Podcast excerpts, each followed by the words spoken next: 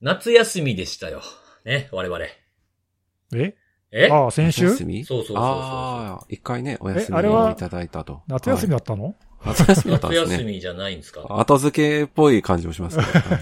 はいいや いやいやいや、ほら、やっぱ休みも大事やぞってことじゃないですか。まあそうですああいや。でも、ポッドキャスト休んでる分、他から忙しいんじゃないの？そうなんですよね。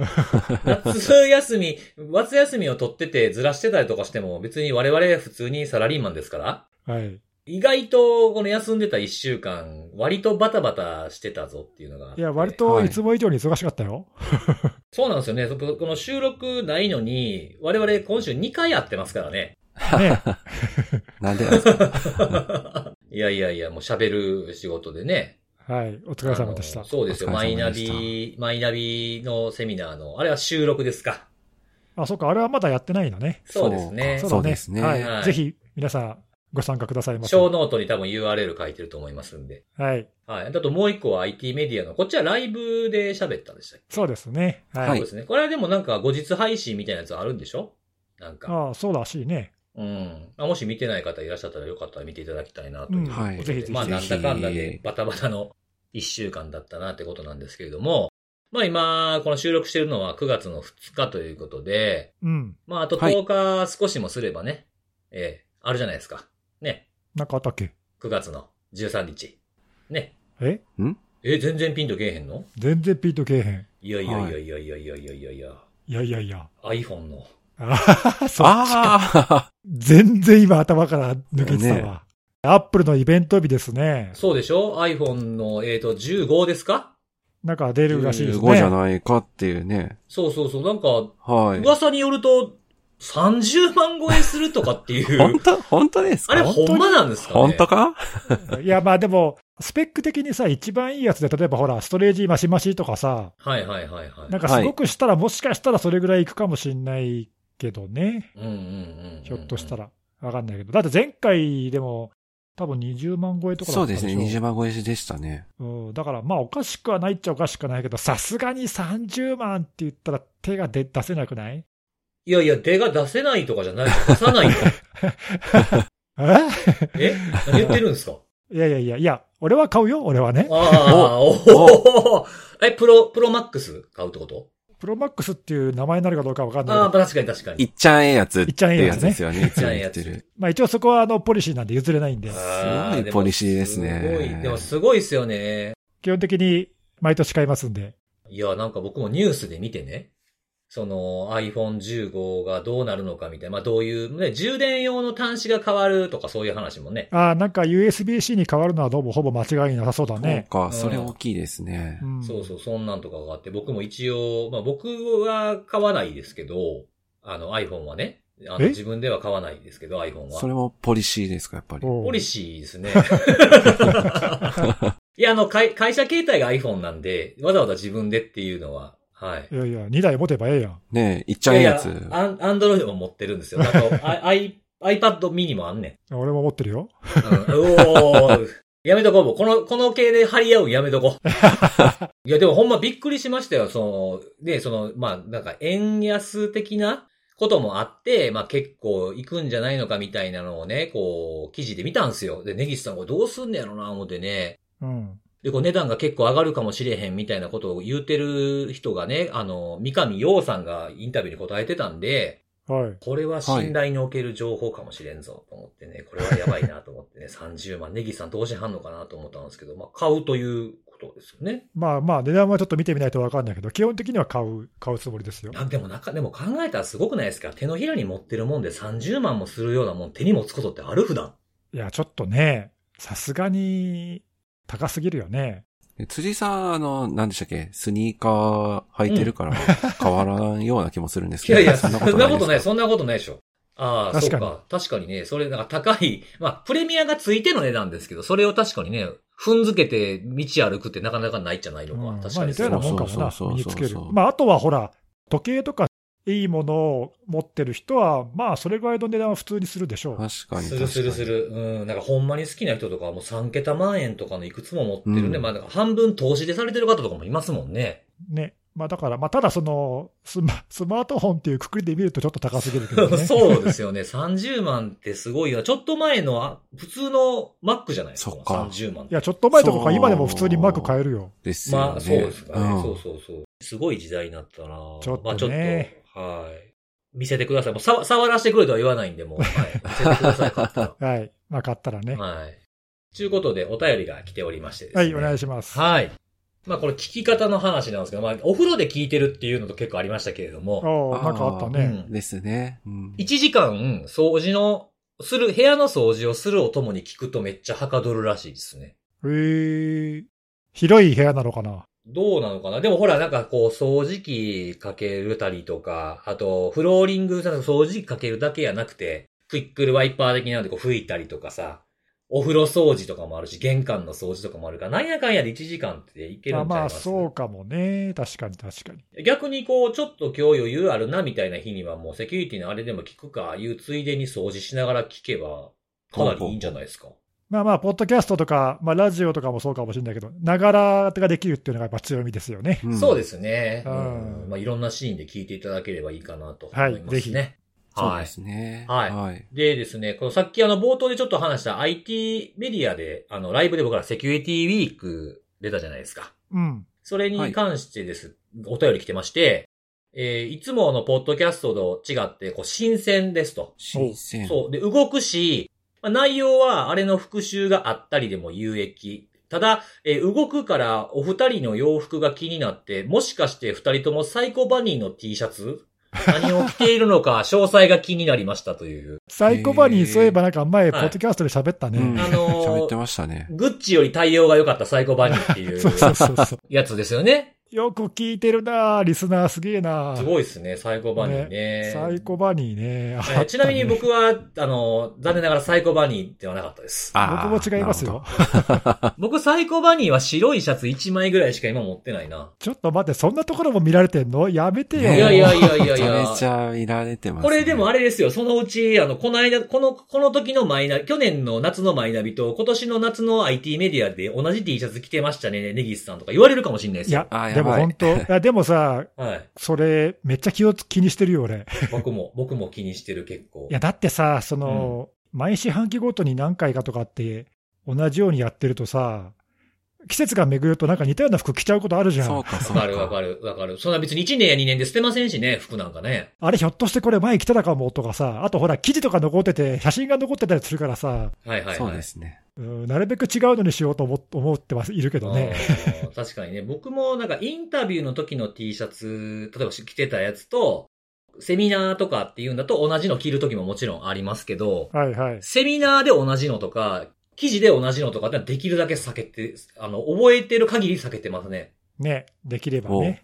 そこまでしなくてもあれかなと思ったけど、いや、実際こうやって見てる人がいるっていうのは、そうそうそうそう。なんかその、あんまりね、こう自分から言うのはなんか自意識過剰みたいな感じで嫌ですけど、でもやっぱ見てる人は見てるということですよね。そんなお前らの札が誰が気にすんねんみたいなさ、じゃあみんなもうパネルになったらいいんじゃないですかね。どういうこと？あ、あ、いいかもしれないです。あ、看護さんパネルやもんね。そうそう、私はね、そのお二人と比べると楽させていただいてるところあるっぽいんで。確かにねはい一。回やります？あの、全員声だけっていう。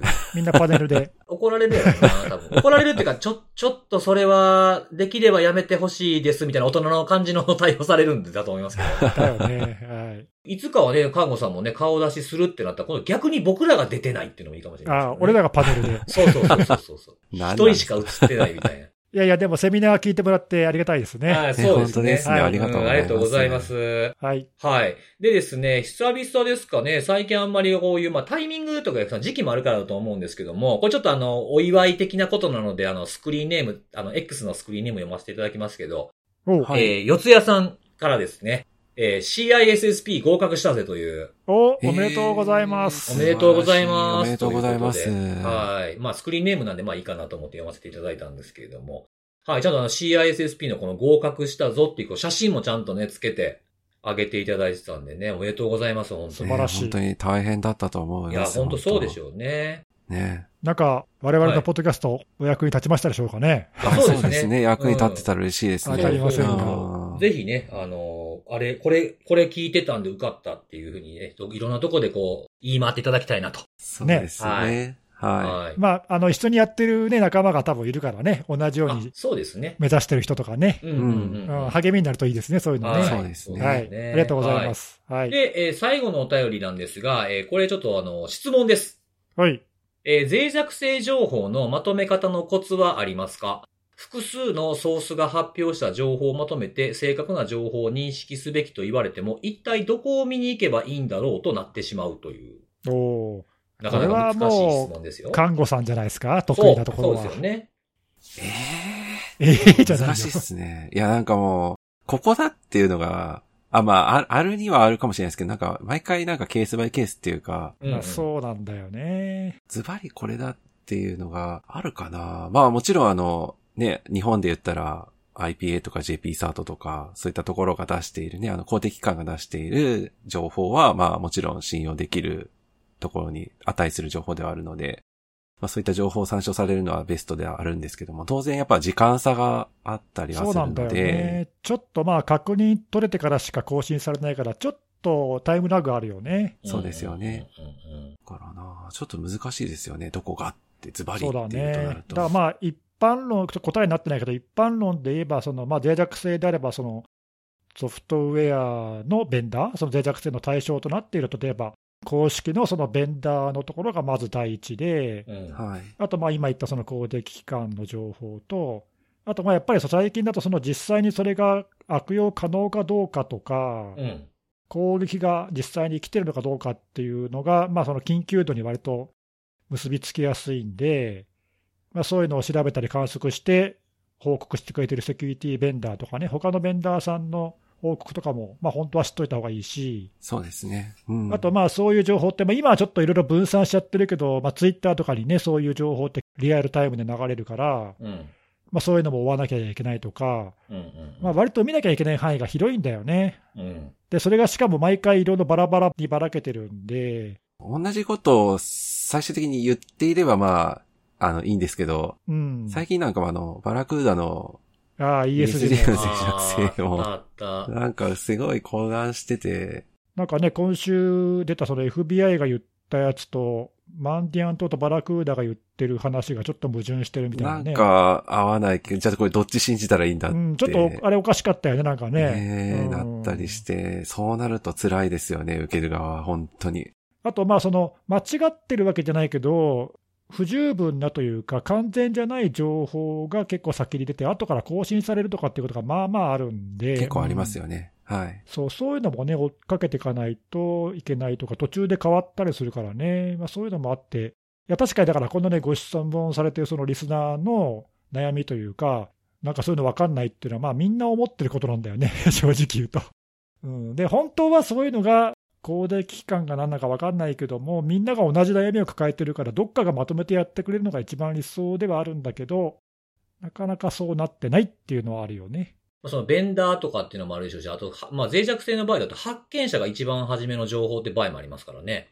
そうね。ななんかこう、どこ、どこ見るって結構僕あんまそんな意識したことなかったな。その場その場で、だからその今までの経験上さ、やっぱりみんなアンテナがあるから、そうそうそう。はいその時に応じて、まあ、必要なところを見れ見れるっていう風になってるんだけど、うん。いざそれを全くない状態でやれって言われたら、まあできないよね。なんか積み重ねていったここのサイトは情報が早いとか、そういうのがね、自分の中でできていくと早くできるのかもしれないですけどね。なんか結構僕はあの埋めるべき項目みたいなやつ用意して、そこにこういろんなところから情報とできて、アンド取って埋めるみたいなことをするかな。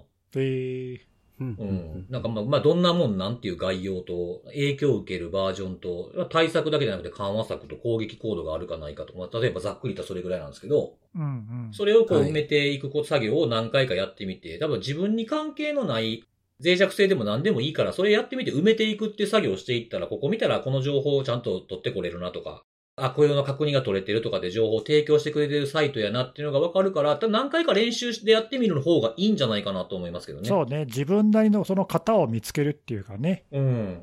まあ大体はそのみんなに共通してる型ってあると思うんだけど、はい。うんまあでも人によってやりやすいやり方って、そうんあるからね、まあ確かに今、辻さん言ったみたいに実践してみるっていうのがいいかもね。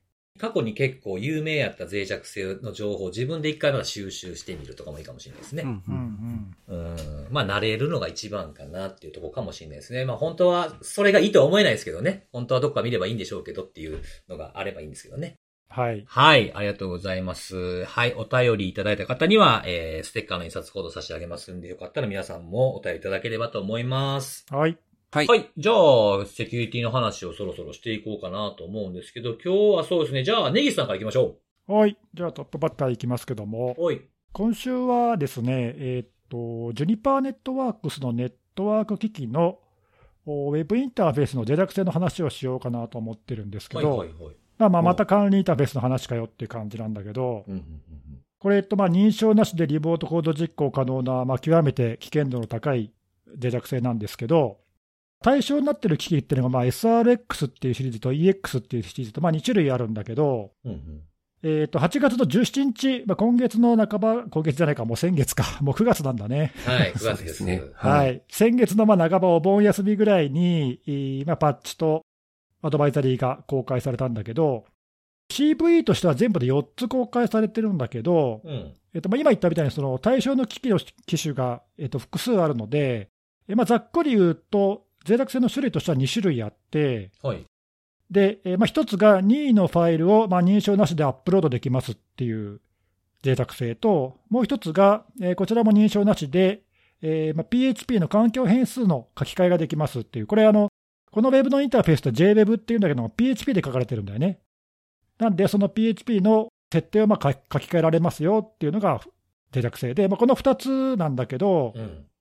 で、まあ、CV としては全部で4つなんだけど、これいずれも CVSS のスコアは5.3になってて、これ、まあ、あの、 exploitability の metrics は実はすごく高いんだけど、アップロードができるとか書き換えができるっていう感じで、 impact metrics がすごい低くなっててはいはい。うん完全性が low になってるけど、あとの2つの機密性と可用性はなしになってるんで、まあ、最高でも5.3にしかならないっていう感じなんだけど、うん。実はこれ、そのアドバイザリーでも書いてあるんだけど、この2つの2種類の脆弱性を組み合わせると、認証なしでコード実行までリモートからできますよということで、CVSS のスコア的に言えば、まあ、9.8相当になって、まあ、これはクリティカルですと。合わせ技一本みたいなね。うん、インパクトメトリックスがまあ全部ハイになるっていう感じで、まあ、極めて危険なんだけど、うん。ちょっとね、僕はその今日それ取り上げたっていうか、注目した一つの理由としては、えー、とその17日に出た最初のそのジュニパーネットワークスのベンダーの公式のアドバイザリーに、ちゃんとそのこれらの組み合わせる、脆弱性を組み合わせることで、えー認証なしリモートコード実行可能ですっていうことがまあ明記されてるっていうことと、おうおう。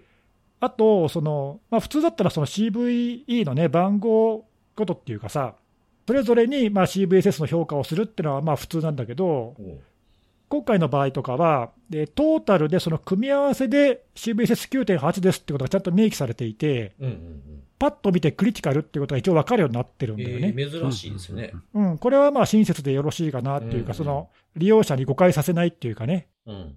今回のやつはスコア低いから大丈夫ねって誤解されちゃうと、まあ、一番それがまずいんで、そうですね。まあ、それをうん避けるために、ちゃんとこういうふうにあの表記してて、まあ、この表記の仕方がその複数組み合わせでスコアをつけるっていうのが、あの正しいやり方かどうかはちょっとはっきりしないけど、うん。まあでもあの、分かりやすさっていう観点ではいいなと。思いましたというのがまあ一つ。で、えーまあ、これがその8月の17日なんだけど、それから1週間経って、8月の25日に、えー今度はですね、このウォッチタワーラブズってことところが、まあ、これセキュリティベンダーなんだけど、この脆弱性の解説記事を書いて、まあ、合わせて、プルーフ・オブ・コンセプトのコードを公開しましたと。うん。で、まあ、これ、比較的その脆弱性の、まあ、種類としてというか、攻撃のしやすい脆弱性だったんだよね。なので、えーまあ、検証して、えーいろいろ調べたところ、まあ、容易に特定が可能で、えーそれが実際に攻撃できると、悪用できるというのも再現可能ですよっていうことを、まあ、示してしまったと。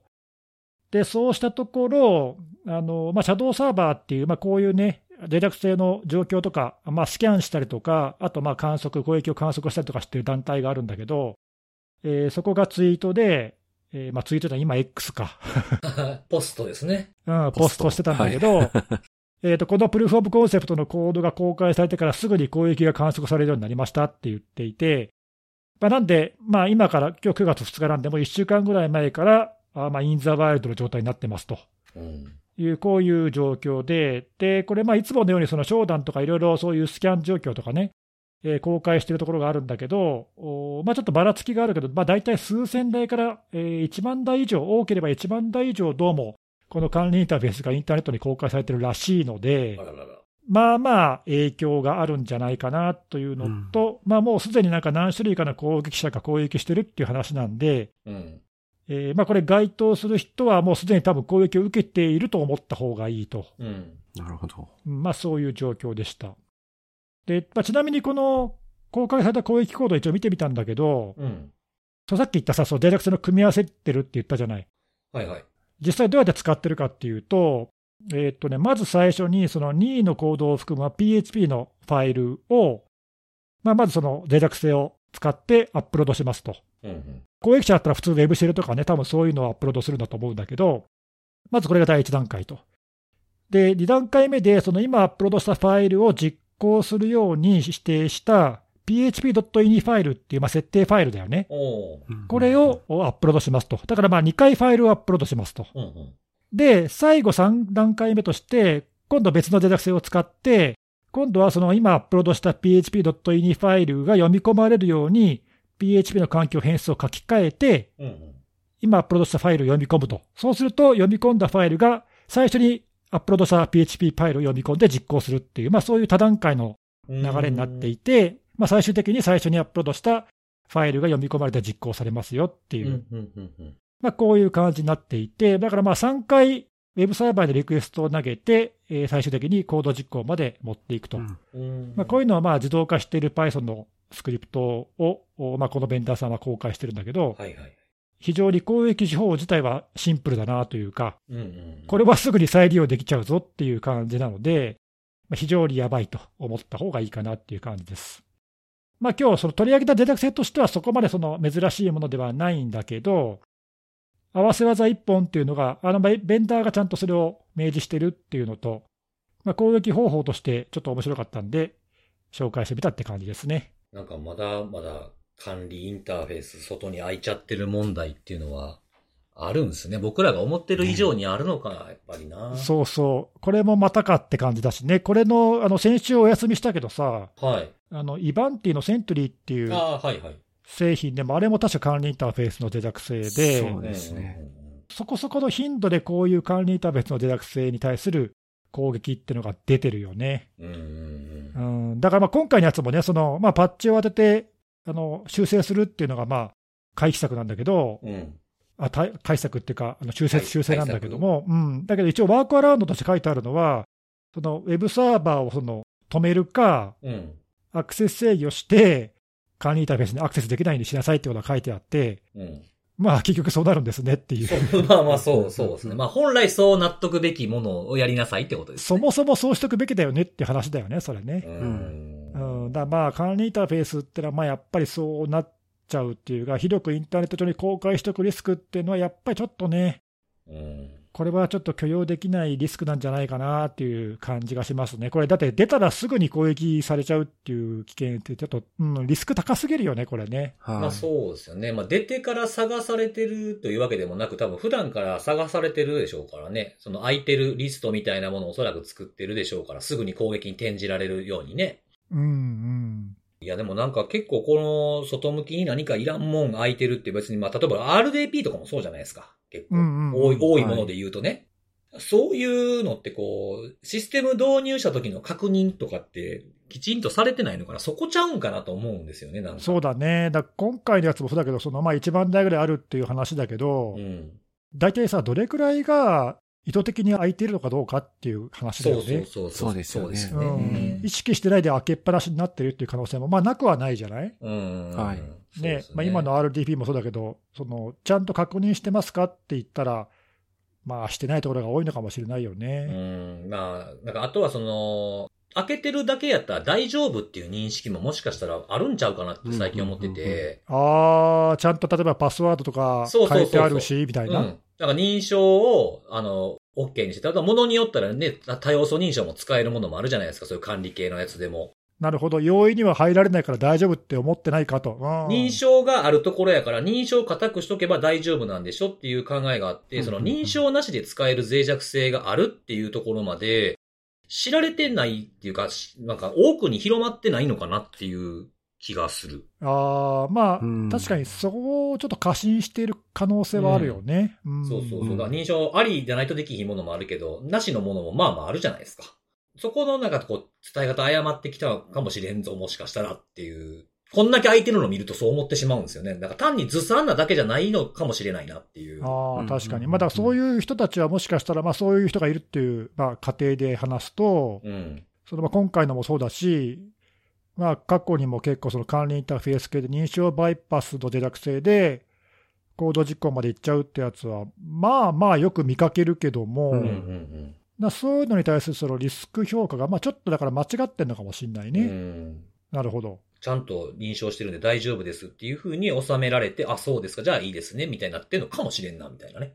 確かに。あとまあもう一つで考えられるのは、うん。まあ、仮に見つかってもすぐにパッチ当てれば大丈夫でしょって思ってる人たちもいるんじゃないかなっていうか、うんはいはいはいはい。うんまあ、僕はそっちも気になってて、それだと、まあ、今回のもまあ1週間ぐらいっていう猶予だったけど、うん。早いか遅いかって言ったら、早いやつはもっと早く1日とかで来るやつもあるいや、からさ、そうそうですよね。うんまあ、だからそこがね、あんまりそのスピード競争になっちゃうのは、あんまりいい手ではないなっていう気がするので、ちょっとギャンブル感あるな。そうそう、毎回うん毎回、必ずしも攻撃者よりも早くパッチが当てられるって保証は全くないから。うんそうですよね。そうですよねううんんまあ、だったら最初からその閉じとくとか、アクセス制御して、そもそもそこのリスクを減らしておくっていう方が、うん。まあ、賢いよね。まあ、精神衛生的にもいいですよね。そうそう、ゆとりが持てるもんね。そうそうそうそう。しかもね、土曜土曜日とかに来られたらね、多分負けちゃいますよね。そうなのよ、週末の間にやられてるって、まあ、実際あるからね、うん過去にもそういうのあったしさ、ねうんなんで、まあ、そもそも減らそうっていう。うん、そんなに目新しい話じゃないけど、うん。あのまあ、改めてちょっと注意喚起というかね、気をつけなきゃなって思いました。はいはいはい。ねちょっと伝え方も考えていかないといけないなと思いましたね。わそうだね、ははいい。かりました。ありがとうございます。はい、はい、じゃあ、2番目は僕行きます。はい、お願いします。はい。えっと、僕が今日紹介するのはですね、えっと、福島原発の、あの、アルプス処理水の海外、あ海洋放出について、まあ、アノニマスがわーっと言うてますぜっていう話をちょっと、うんうんううんんはい、紹介しようかなと思って。はい、なんか一部で盛り上がってますね。そうそうそうそう。まあ、一、一、そうですね。まあ、アノニマスが盛り上がってるのか、セキュリティの専門家側が盛り上がってるのか、ちょっとよくわかりませんけど。ど。で、これですね、えっと、まあ、あの、一応僕も見てはいるんですけど、えー、まあ、2021年に、あの、このアルプス処理水の海洋放出っていうのが決定したんですよね。うん、やりますよって、20 2023年にやりますよっていうのが決まって、そのタイミングで、このオプ福島っていうのが立ち上がってるんですよ。うん、うん。で、この時に、まあ、ターゲットリストとかが、まあ、テキスト共有系のサイト、まあ、 Pastebin とか、いろいろあるじゃないですか。ああいう貼り付け系の。そういうところに、まあ、公開されていたんですよね。で、そのリストの中には、その海洋放出と直接的に、もしくは原発関係の組織と関係なさそうなところも結構入ってたんですよ。で、それはまあ今のリストにもそうなんですけど、で、当時は、あの、今はなき、前回ですか？ AnonFiles、看護さん紹介されてましたっけ？今はなき AnonFiles に東京電力の関連する情報が公開されたっていうのが2021年にあったんですよね。で、まあ、それで調べてみると、一個一個見たら、まあ全部公開情報なのに、まあリークっぽく出してるみたいなものがあって、まあ当時僕それブログに書いてたんですけど、うんうん。はい、そういうものがあって、で、まあその、海洋放出するっていう風な2023年がまあ来て、実際にも今も行われてますけれども、まあ、このアルプス処理水の放出がまあ始まるちょっとぐらい前からやっぱこういう報道も増えてきますよね、国内外問わず。うんうん。で、まあ、7月ぐらいからかな、7月ぐらいからこう、DDoS の、が、あの、うまくいったぞみたいな、あの、ダウンしてるぞっていう証拠を貼り付けて、ツイッター、まあ、今今や X ですか？に、えー上げるっていう風なものが結構増えてきてたんですよね。アノニマス関連と見れるようなものが。まあ、よくある手ですよね。そうそうそう。でも、アノニマスと見て取れるアカウントっていうのは、まあ、イイタリアのっぽいアカウントが、まあ、中心となってやってたんですけど、まあ、それ以外にもいくつか、リードスしたよみたいなことをツイートしてるアカウントもあって、まあ、中には、あの、過去にあの、今年の1月ですかね、あの、渋谷区のホームレスの強制退去っていうのがあって、それに反対するっていうのがありましたけども、はいはい。懐かしい。はいそ。の時に渋谷区の区役所に攻撃を示唆してたようなアカウントも、まあ、今回もちょこっと参加してるような感じでもありますね。で、えーまあ、あとは他を見てみると、まあ、観光庁から、まあ、あの、盗んだというふうな感じでリークしたふりをして出しているようなアカウントがいたりとか、あの、X にも、あとテレグラムとかにもこういうアカウントいるんですけど、まあ、調べてみると公開情報やんこれみたいなものばっかりだったりとか、あとはまあ認証なしで、まあブラウザーで URL 打ち込んだらアクセスできるような、まあライブカメラの映像のリンクリストを公開してたりとか、あとはあれですね、国内で流通している、まあルーターの脆弱性を使って、まあ処理水反対って、えーいうような感じのメッセージに改ざんするみたいな、まあいくつかのパターンの、えーまあアノニマス、もしくはアノニマスに関連すると思われるアカウントが出てきているっていうのが、まあまあ現状なんですね。はい。で、まあいろいろ見ててですね、まあ僕も、えー、もうアノニマスウォッチして長いですから、ちょっとこれ僕も独自にちゃんと調べようかなって思って、おはい。はい。あの、インタビューをですね、してみました。出たインタビュ。ーいいね、はいなんか、辻さんといえば、はい。突撃インタビュー。突撃、はい突撃隣のアノニマス言うてね。はい。えーえーで、それであの、イタリアのアカウント、まず中心となっているような、あの、アカウントですね。これあの、ちゃんとあの、声明文とかも、ターゲットリストとかも出しているようなアカウントなんですけども、あの、直接連絡を、えーしてですね、いくつか質問したので、その質問と答えをちょっとここで紹介したいなと。おーはいはい。興味深いですね。はい。で、これあの、オプス福島自体はさっきも言った通り、2021年に僕調べてブログに書いてたりとかするんで、この2021年に同名の作戦ありましたけども、そちらとの関連性は今あるんですかっていうのを聞いてみました。うん。はい。ないって言ってましたね。なんでこれとはまた別の、まあ関連、前やってた人とは全然関係ないですよっていう風なことなんで同、じ名前だけど、と。そうそうそう。リストは一部転用してるような感じはするんですけど、まあ関係性はないというふうなことは言ってました。で、まああとはその、まあサイバー関係ないような質問もいくつかしてるんですけど、イタリアと日本って結構遠いと、遠いじゃないですか、物理的な距離が。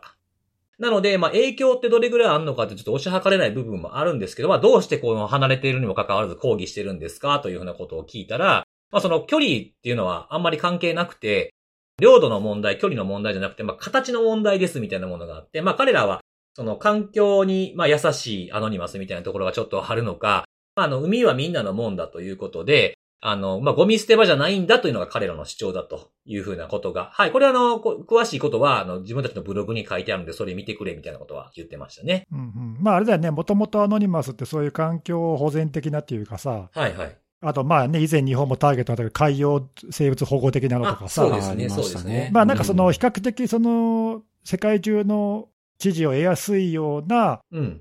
主張で攻撃してくるっていうのは、まあ彼らの一つのパターンではあるよね。そうですね。なんかこう、だ、だ、いくつかパターンありますよね。その、まあ、その環境系とか動物愛護とか、あとはまあ人の人権とかプライバシーとかっていう、そうそうそうね、いくつかジャンルがありますよね。そのうちのまあ差、別とかね。そうそうそう。んそれの、まあ、環境保護系の人たちの、まあ、主張かなっていうふうなとこですね。実際にそのやってる人たちが本当にそれを思ってるのか、単なるそのそういう建前でやってるのかよくわかんないけあど、そうですね。そうですはいはいはい。はい。まあ面と向かってこういうのってこうなんかね、反対しにくい主張だから、うんうんうんうん。まあ彼らとしてはその攻撃のね、なんていうか、理由としては言いやすいよね。うんうんうん。うん、正当化しやすいっていうかそうでね。すね。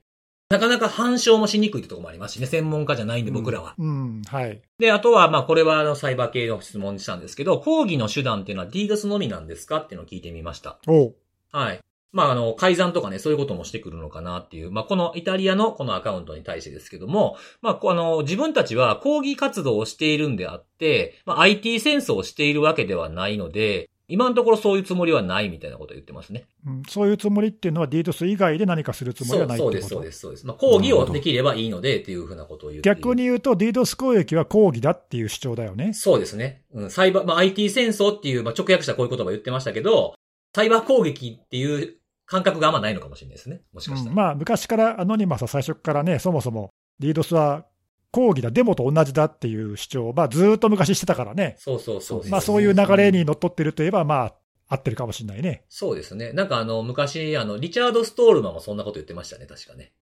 で、えーこの DDoS に関してもうちょっと突っ込んでみようと思ってですね、DDoS にはブーターとかストレッサーといったいわゆる DDoS 代行サービスを使ってるんですかって聞いてみました。ほうほうほうおうはい。えーノーコメントっつって。えーなんか逆にさ、はい。それまで普通に質問に返してたのにノーコメントってなんか。意味深だね。なかなか、なかなかね、い。ちょっとはいわかりやすいって言ってるんないですけど、はい。まあこれはね、ど、まあどう取るかはね、聞いた人次第かなっていうとね、ころは。肯定も否定もしないってことだよね。そうそうそう。ノーコメントということで。はい。はい。で、あの、どれぐらいの通信量の DDoS してるんですかって。まだ食い下がるみたいな。まだ、まだ来るかみたいなね。はいで、一応これ、まあ、ざっくりで、あの、トラフィック量とかっていうのではなくて、あの、1秒間に数千から数百万の接続をしているとえー、いうふうに言ってるんで、それはどうやって測ってんだろうな。そうなんですよね。そういうなんかのが出る何かがあるんですかね。まあ、それこそブーターストレッサーでさ、はい。あの、性能を歌っているっていうかね、これぐらい出ますよって言ってるとか、あとその料金プランによってなるほど。攻撃規模がこれぐらい変わりますみたいに、まあ、その建前として言ってるところはあるから、はいはいはい。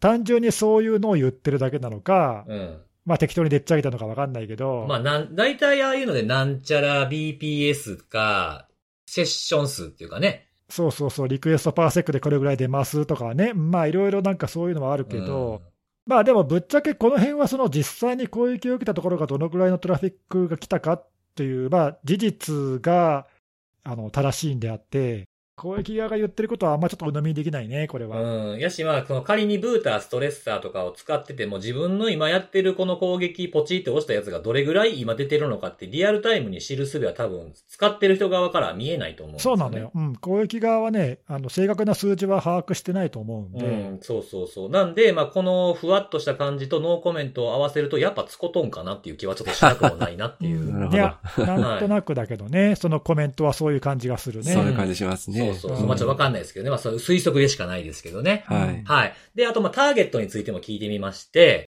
攻撃のターゲット、まあ、いいくつかリスト上げてましたけども、まあ、アルプス処理水のこう、海洋放出と無関係じゃないのか、この組織はっていう風なものが含まれてるんですけど、なんでなんですかっていう風に聞いたらですね、まあ、主に原子力発電や、まあ、政府、一部の国の取り組みに関連する機関のサイトを攻撃しました。いずれにせよ、えー抗議するということは広範囲に混乱を引き起こすことでもあるんです。雷マークって来てましたね。なんか、お茶を濁してる、まあでも答えてはくれてるな。そうそうそうそうそう。そうでなんで。すね。うん。でもまあなんかわかんないけど、実際に狙われてるところっていうかさ、はい。まあほら、僕らからは彼らがこう攻撃したっていうところしか見えてないけど、そうですね。まあ毎回この辺のアノニマスとかハクティビズムの話するときはいつも言ってるけどさ、うん。表に出ないその失敗した攻撃ってのは彼ら無数にやってるかあら、あ、そうですよね。うんんんそうそう、あの、単語ダウンって言えない、全然影響がなかったっていうところは、そもそも攻撃したってことすら言ってないんで、はいはいはいはい。そうですよね。あまだそういうのも含めると、かなりたくさんやってると思うんだけど、まあどうなんだろうな、そんなになんか、ちゃんと目的持って狙ってやってるとは思えないけどね。なんかちょっと調べたことに、こう書いてあったニュースにあったものとか、例えば過去のやつで言うと、イルカとかクジラのやつの反対のやつあったじゃないですか。キリングベイとか、うんオプホエールズとかあったじゃないですか。あの時にね、鉄道会社が攻撃のリストに入ってたんですよ。で、これなんでなんて聞いたことがあるんです、これ昔僕も。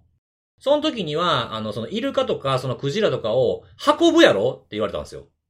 そんなん、もう全部やん、みたいなことになってそうそう、くるっていうね。こじつけなんだよね。うんまあ、後からだったらいくらでも言えるっていうかさ、何かしら関わってるでしょって言われれば、まあそうなんだよね。そうそうそうそうですね例えばそういうね、例えばイルカの、その、ショーを見るためのツアーをやってる旅行会社があるからっていうことでも攻撃対象になるわけですから。うん、まあはいだからね、いくらでも言えるっちゃ言えちゃうんで、そうそうそう。だから逆にこう、なんでなんだ何か深い意図があるんじゃないかというふうにあまり考えずに見た方がいいんじゃないかなっていう気はしますそうなんだよ。ね。うん。はい。はい。でですね、あと、まあ、いくつかあるんですけど、えー普段、こう、同じような講義をしている方、同じ意思を持つ方々とは連携取ってるんですかっていう、いろんなね、複数のこう、いろいろ今まで見てると、あ、この人は、この違う国のアカウントやろうなとか思う、こう、攻撃者いるわけですよね。うんうんはい。中東系とかいるんですけど、今回のやつにも。で聞いてみたらですね、もうすごい模範回答のような答えが来ましてですね、おう We are anonymous, we are legion って来ましたね。おー。なるほど。答えになっとらんなっていうところも ちょっとあるんですけど、まあまあ、これはまあ、お約束のか感じかなっていうね。そうね。軽くいなされた感じだね。そこはそうそうそう、そうぶれ、ぶれてない。なんかブレてないです。なんかちょっとこう、なんかアノニマスも世代交代した感じあんのになって思ってたんですけど、ちょっとこういうのやっぱ残ってるんだなっていうのはそね。こはね、ぶれてない。はいいや、そうですね。はいなんかあの、あの頃のアノニマスと変わってんとこもあるな、みたいなね、うん感じがちょっと、はい、しましたけれども。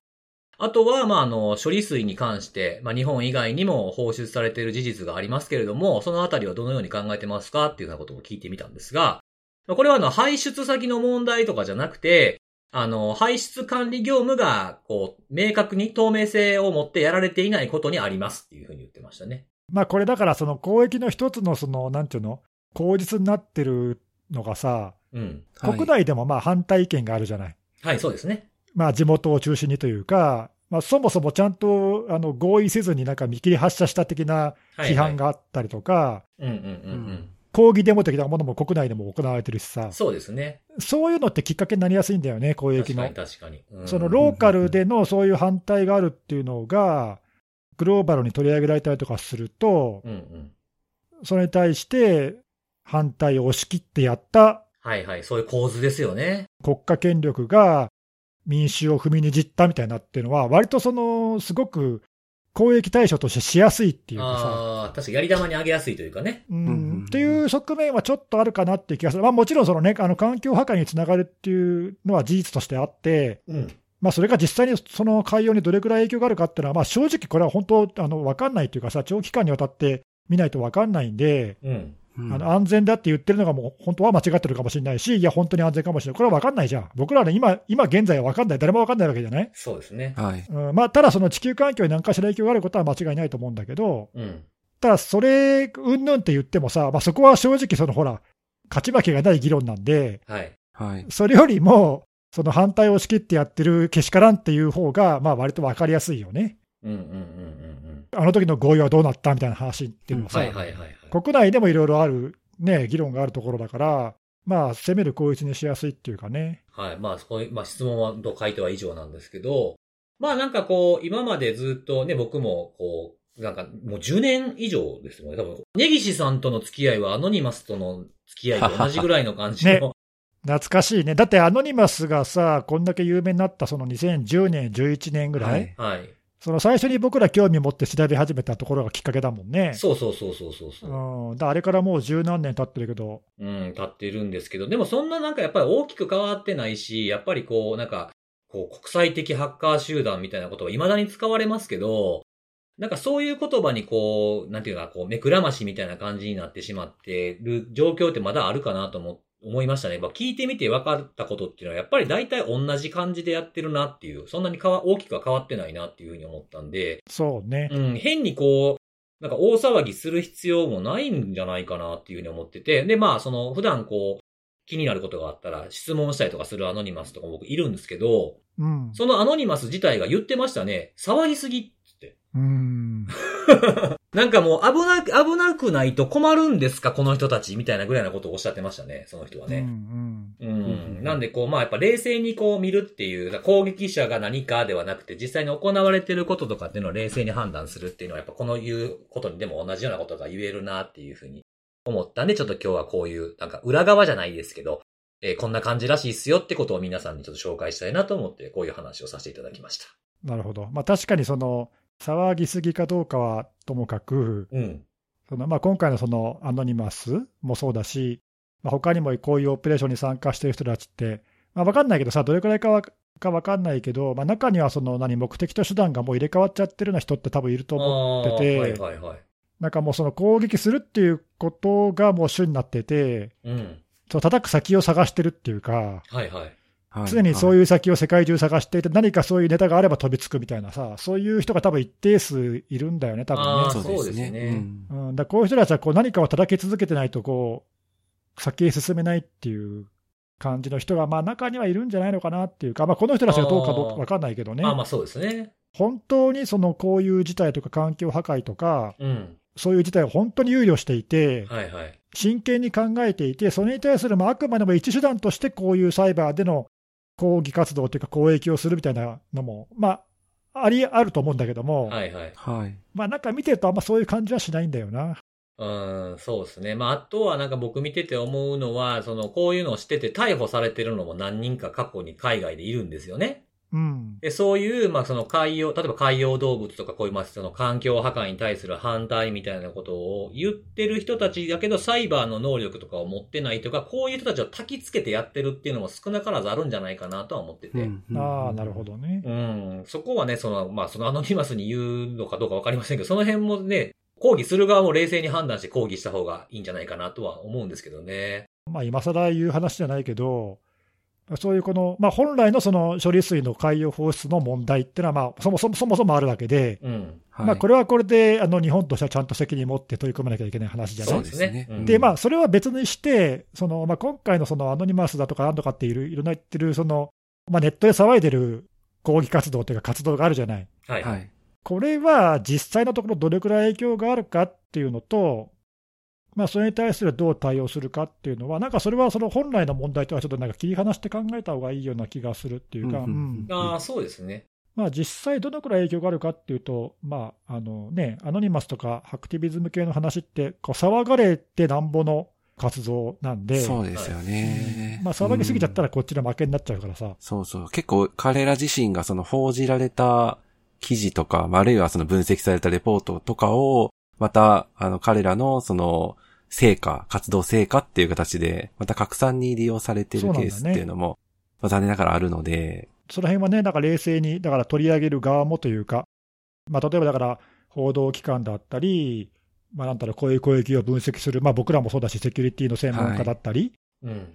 とか、あのまあ、一般の人がある程度、こういろいろざわざわってなっちゃうのは、これはしょうがないと思うんだけど、うんそこはね、はい、うん確かに。そうそこにこうだからね、燃料をくべちゃうようなことはしてはいけないんだよね、僕らはねそう。ですよね。うんまあ、だからそういうのをちょっと冷静にやんないかなっていう気はするね。うん。まあ、そこはなんかセットかなって思ってますね、僕。うん、セットっていうのは、まあ結構そういうのでこう、なんかインタビューとかされること結構ありますけど、まあこれ以外でもキルネットとかもねありましたけど、そういう時にはその、まあこういうことが起きてるっていうのはやっぱみんな知っておいた方がいいとは思いつつも、まあ加担するっていうのをできるだけ減らすバランスとしては、その、まあさっき言ったみたいに大騒ぎするようなもんではなくて本当に大事なとこっていうのは別にリードスで落ちても大丈夫な資産もあるし、そこをは見極めることの方が大事だ。それは別にこういう攻撃者がいようがいまいが関係ないっていうことは合わせて言うようにはしてますね。あできる限り騒ぎすぎないように、粛々とやるべきことなんですよっていう話はセットで言うようにしてますね。うんうんまあ、何もちゃんと対応できてればね、こんなのいち騒ぐ必要ないからね。そうそうそうそう。そうねなんですよね。はい。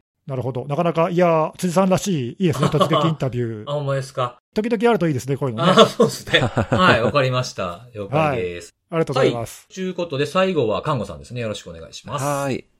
私はもうなんかまさに二人の話おをい足して2で割ったような話なんですけど、はいはい。はいそうなんですね。どういう数字なのか分からへんけど。足して2で割った？ん？足したような話か。あごめんなさい。はい。ちょっとボケ出ました。はい。さっきね、その辻さんも少しお話しされてた、えっ、と、国内の通信機器、おそらくルーターと見られる、そういったもののログイン画面が、あの、多数改ざんされるっていう、まあそういった事案が、えーうんうんうん8月の、えー末ぐらいから起きてますよっていう話を今日したいんですが、うん。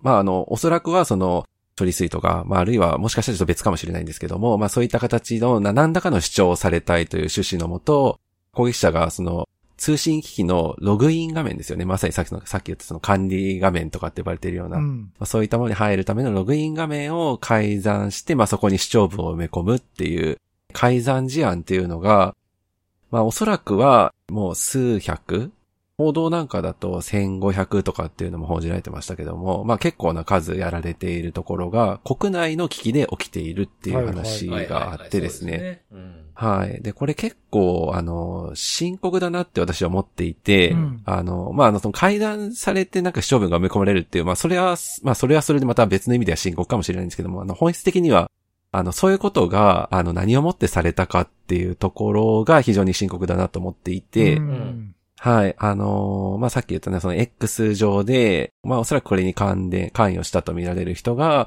こういう形での手口だっていうのを、まあ、情報として投稿していたりもするんですけども、まあ、それが本当に事実であれば、通信機器のその脆脆弱性を悪用をした、えー、まあ、結果、あの、改ざんを行っていると。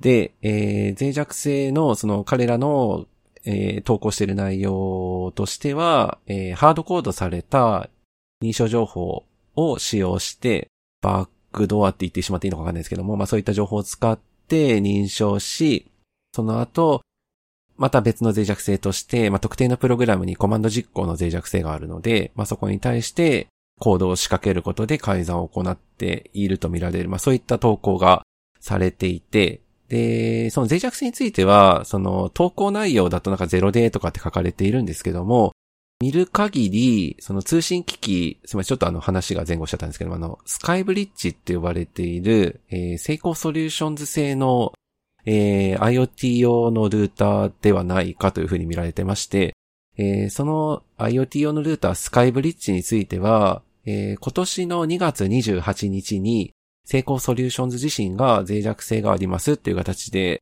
えー、脆弱性情報を出しておられて、で、おそらくはその脆弱性を悪用した、要は基地の脆弱性を悪用された、まあ、対応が改ざんされるまでにされてなかったとみられる、まあ、そういった機器に対して攻撃を仕掛けて改ざんをしたと。まあ、そういった事例ではないかというところで、まあ、正直なところ、あの、実際に改ざんの被害に遭われたところが、これこれこういう機器で改ざんに遭いましたっていう公表、現状今出してないので、うんうん。外部から見えている情報でっていう、まあそういった前提にはなってしまうんですけども、IPA なんかも、あの、その先ほど申し上げた脆弱成功ソリューションが公表した脆弱性について、あの、8月の30だったかな？注意喚起を出していて、で、まあ、注意喚起文中には、えー攻撃が実際に、えー観測され、確認されてますっていうのも、まあ、書かれてはいるので、まあ実際の成功ソリューション自身も再計っていう形で、また改めて2月に出した情報を出してはいたので、まあその辺とかを踏まえれば、まあおそらくは、あの、基地の脆弱性、えーを悪用したものっていうのを、えー使って改ざんしたんではないかなというところではあるんですが、あの、その脆弱性の中身、まあ今お話した通り非常に、なんていうか、あの、何でもできるっていうんですかね。まあ、リモートから攻撃者が自由にその機器を、まあ、操作、まあ、あるいは改ざん、プログラム仕掛ける、なんていうことができたりするので、まあ、これ考えようによっては、改ざんされた機器っていうのは、例えばあの、初段とか、ああいったものを通じて確認が取れますので、そこにリストアップされている機器は、脆弱性対応がされていないということがもう、誰から見てもまあ、ある意味明らかな状態になっていて、別の攻撃者が改ざんとは別の悪用をするっていう可能性も、まあ、当然ある、考えられるケースかなと。まあなんかの攻撃の踏み台にされたりとか、あ、るいはちょっと IoT 用のルーターなので、直接なんかその企業内に、まあ、侵入できるかってちょっと私あの詳しくは承知してないんですけども、まあ例えばそれを取っかかりにして初期侵入に使われるとか、まあ考えられなくはないので、まあ使ってらっしゃる方においては、まあ即時対応すべき事案でありますし、かつもう攻撃にあっ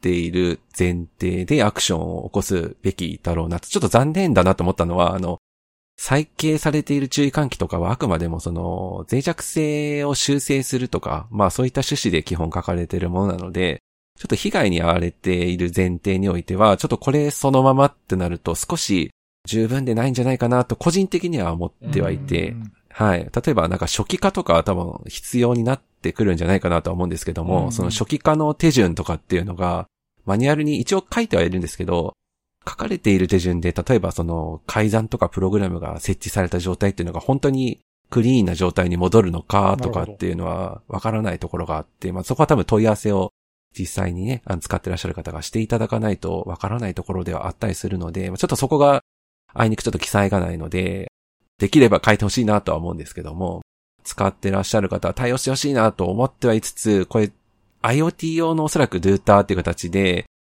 まあ、使っているっていうのをそもそもあまり十分に認識してらっしゃらないうん方も、まあ、それなりにいるんじゃないかなっていうのもちょっと気になるところではあって、はいはい。はい。あの、実際なんかあの、初段の、その、改ざんされたとみられる台数なんかを見ていくと、まあもちろんあの、初段側の検索というか、あの、サーチのタイミングにもよるかとは思うんですけど、最初私見たときは、結構な数っていうんですかね、まあ500とか、はいはい。結構な数があって、で、少し減ったんですよね。まあその後400ぐらいになったんで、まあなんか順次対応が進んでるのかななんて思ったんですけど、はいはい。はい。今見たら、あの、また560とかになってて、うん。もしかするとやっぱりあまり十分に対応が進んでないのかなっていうのが、一旦改ざんページが消えたけど、みたいな感じかもしれないですよね。問題が残ってまあ、もしくは、なんかその、単にその初段側のその、巡回タイミングの、たまたま数字が減って見えただけだったのかなと、実態としては全然対応がされてなくて、なんかそんな感じでちょっと見えただけだったのかなとか、まあちょっとそこはちょっと気になってはいて、まあなので、まあなんとかね、ちょっと使ってる方にリーチできるように、まあベンダーなりあるいは公的な機関なりがしっかり呼びかけを頑張ってほしいなとは思ってはいるんですけど、これ、あの、いくつか、なんか製品の該当する製品いくつかあったじゃないですか。はい。スカイブリッジとスカイスパイダーでしたっけ？そうかな？はい。これ、この中にはあの VPN 機能とかもあるやつもありましたよね、確かにね。はいはいはいはい。なんで、あの、ちょっと前にありましたけど、まあ、VPN の設定で、あの、変更されてとかっていうことも使えるし、それで、あの、アカウントとか作られ、まあ、どういう、こういう、あの、どういう設定になってるかわかんないですけど、これ触ったことないんで。なんか知らんうちにバックドアアカウントみたいなのがあったりとかしたら、いね、結局パッチだけだったら意味なかったんちゃうのみたいなことにもなりかねないっていう考えると、結構、うんなんか気を配らないといけない範囲は大きい、広いのかなっていう気はするん、したんですよね。はい。まあ、ログイン画面いじれるんで、まあ、もうほぼほぼ設定の内容も改ざんできるそうですね。はい、はい。と考えるのは、これ自然うんではありますよね。そうですね。はい。だからログインの ID、パスワードのところだけ残残して他改ざんされてるみたいなやつがありましたしね。うん。で、まあ、これ気づきにくいというか、まあ、その、この改ざんした人のね、日本語訳メッセージみたいなのにも書いてましたけど、ルーターは損傷してないので通常通りお使いいただけますって書いてた。っていうところがちょっとなんか趣深いなっていう感じはちょっとしたんですけど、はい。まあ、だからこそ気づきにくいんやろなっていうふうに。そうですね。またなんでか繋がらなかったりすればね、それで気づけるかもしれないですけど、普通に動いてればわからないですからね、はいなかなか。これちょっと気になるのがさ、はいはい。はい。あのまあ、これ、ほぼ国内でしか使われてない機器だよね、多分ね。そうですね。まあ、半年前、まあ、仮にこの、今回のね、改ざんが、その、看護師さんが説明してくれた脆弱性、まあ、何かを使っているのとすると、まあ、半年前に公開されたもので、うん。はい。まあ、対応してないものがまあこんなにあるっていうか、まあ、全部でどのぐらいあって、そのうちのどれぐらいが脆弱性未対応だったのかっていうのは、はっきりちょっとしないけど、うん。そうですね。うんうんまあ、やっぱりその IoT 機器の脆弱性対応っていう文脈で見ると、やっぱちょっと難しいなっていうか、まあ、なんかね、そのいわゆる自動でアップデート更新がかかるとかさ、はい。何かしらそういう最新に保つ仕組みとかがないと、ちょっとこういう状況になっちゃうなっていうのが、まあ、残念だなというのと、まあ、いわゆる例えば IoT ボットだったりとか、まあ、他にもいろいろ悪用の可能性って多分考えられると思うんだけど、はい。まあ、今回はね、そのハクティビズム系だったんで、改ざんっていう分かりやすい攻撃だったけど、まあ、さっき、看護さんも言ってたけど、まあいろいろそのすでにやられててもおかしくないというか、はい。うん何か埋め込まれてたり、何かあったりもおかしくないんだけど、まあ、ただね、そのあんまり僕、ほら、結構その IoT ボット系の調査、普段からやってるんで、ああ、そうですね。うん特に国内にある機器で、まあ、何かちょっと目立ったものがあったら、まあまあまあ、大体アンテナに引っかかるんだけど、うん。これはちょっとあんまり効かなかったなというか。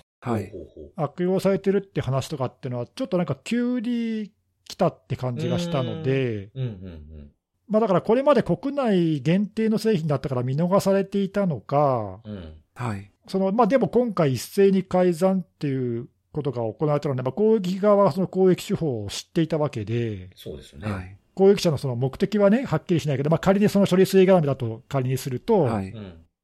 うん。日本けしからんから日本で使われている機器をターゲットにしてやろうって思ってやったというふうに考えられると、うん。どうやったか分かんないけど、今回のタイミングで、よし、じゃあ日本を攻めてやろうって考えたとすると、まあ割とその時間をかけずに、あ、これ狙い目じゃんっていうのがなんか見つけられて、攻撃実際実際やって改ざんまでできちゃったとすると、はい。まあそれはそれでちょっと脅威だなというか、そうですよね。ううんんとかね、なんかそのまあ見逃されてたにしろ、なんなにしろ分かんないけど、なんかこういうものってまあ決して特別じゃない、ね、LT 対応ルーターなんて、まあ、わりかしありきたりなはい。製品だから、うんうん、うん、うん。なんかこういうの、他にもいっぱいあったら嫌だなっていう、確かに確かに。だし、まあこれが現状なのかなっていう、ちょっとね、うーん。ねえそうですね。ねなんかこのメッセージとは裏腹にこの攻撃をしたと思われるアカウントは、その処理水以外のことも言ってるんですよね。国民のプライバシーを侵害していることが分かりましたみたいな、そっち系のメッセージも書いてたりするんで、何を目的としてるのかいまいちよくわからんなってとこもまありましたよね。だからこういうのって厄介な、その主張はよくわからんので、何が本当の目的かわかんないんだけども、まあ、でもその、攻撃した事実自体は、まあ割といそれなりにインパクトはある話そうですね。うんうんはいや今回、本当ただ単なる改ざんで済んだけど、済んだってちょっと言い方あれだけど、はい。もっと深刻でもおかしくなかったと思う。もっとえ、はいそうですね。できることといえば、えもっとえげつなくしようと思えばできるわけですからね、これね。ううんであとそのさっき、看護さんが言ってたその、この裏で別に他の人たちが何かやっててもおかしくはないんで、うんうんうんまあね、ちょっとそういう意味で、その意図はどうどうあれ、やられたことの影響のその深刻さは、きちんとこう冷静に、あこれはまずいぞって思って対応しないといけないなっていう。うん。うん。うん。そうですね。うんあと、まあ、漏れ、漏れ、漏れなくね、対応しないといけないってことそうそうですね。なんかほら、改ざんされただけでしょみたいなさ、メッセージ埋め込まれただけでしょ、みたいな、うんそういう捉え方は危ないよね。確かに確かに。そうですね。うんうん。ありがとうございます。はい。はい。ということで、今日も3つのセキュリティのお話をしてきたんですが、最後におすすめのあれでございますけれどおも、願いします。えー、今日私がですね、えー紹介するのは、ハンガーです。え？あ？ハンガー？ハンガえ？ーハンガー、ハンガーってもまあ、いろいろあるよね、ハンガー。うん、あのー僕がね、紹介するのはな、タヤっていうメーカーの、スチールハンガー T シャツ用っていう、ー。